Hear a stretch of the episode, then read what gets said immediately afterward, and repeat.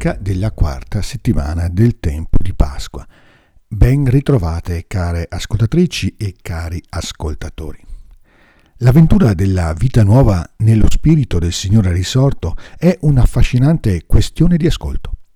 Siamo pecore, ci ricorda il Vangelo di questa domenica, chiamate ad ascoltare la voce di colui che sa guidarci alle fonti delle acque della vita ponendo la nostra stessa vita al sicuro nella mano del Padre. Gesù pronuncia le brevi e dense parole che assumiamo come Vangelo in questo tempo di Pasqua, dentro la cornice della festa della dedicazione, memoria drammatica di quando, durante l'ellenismo, è stato necessario riconsacrare il Tempio di Gerusalemme dopo la sua profanazione. Il Tempio viene emendato dai culti idolatrici e nuovamente dedicato al Dio di Israele per tornare ad essere uno spazio sacro dove l'autentica parola del Signore può essere custodita, ascoltata e celebrata. Infatti, nella parte più sacra e inaccessibile del santuario erano conservate le tavole della legge, le dieci parole scritte sul monte Sinai dal dito di Dio e consegnate per sempre al popolo come cammino di vita e vincolo di alleanza. Ma il vero Tempio dedicato a Dio dopo la Pasqua del Signore Gesù non può essere più identificato soltanto con un luogo.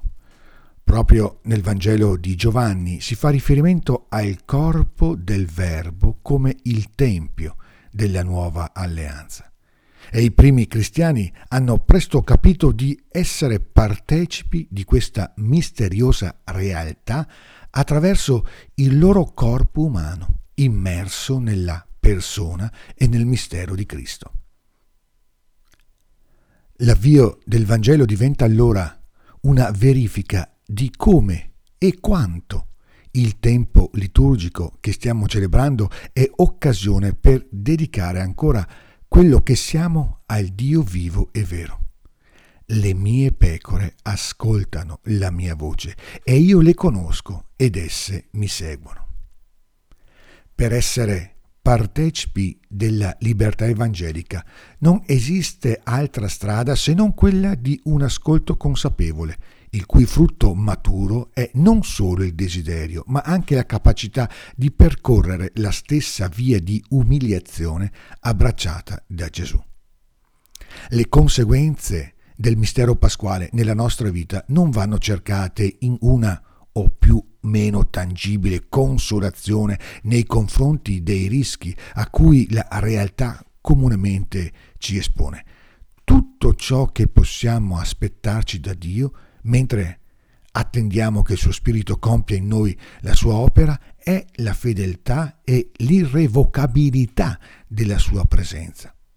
Io do loro la vita eterna e non andranno perdute in eterno e nessuno le strapperà dalla mia mano, ci ricorda sempre Gesù nel Vangelo di oggi anche quando non siamo certi di avere custodito con amore nel nostro tempio interiore la voce di Dio, sappiamo di poter restare dentro un sano combattimento per consacrare ad essa la o meglio le primizie della nostra attenzione e l'impegno del nostro desiderio profondo.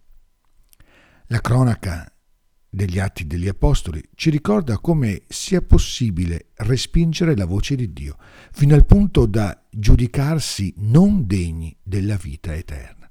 La parola di Dio infatti non ci immette in una corsia preferenziale, ma ci fa passare attraverso una grande tribolazione, immergendo le nostre vesti nel sangue dell'agnello.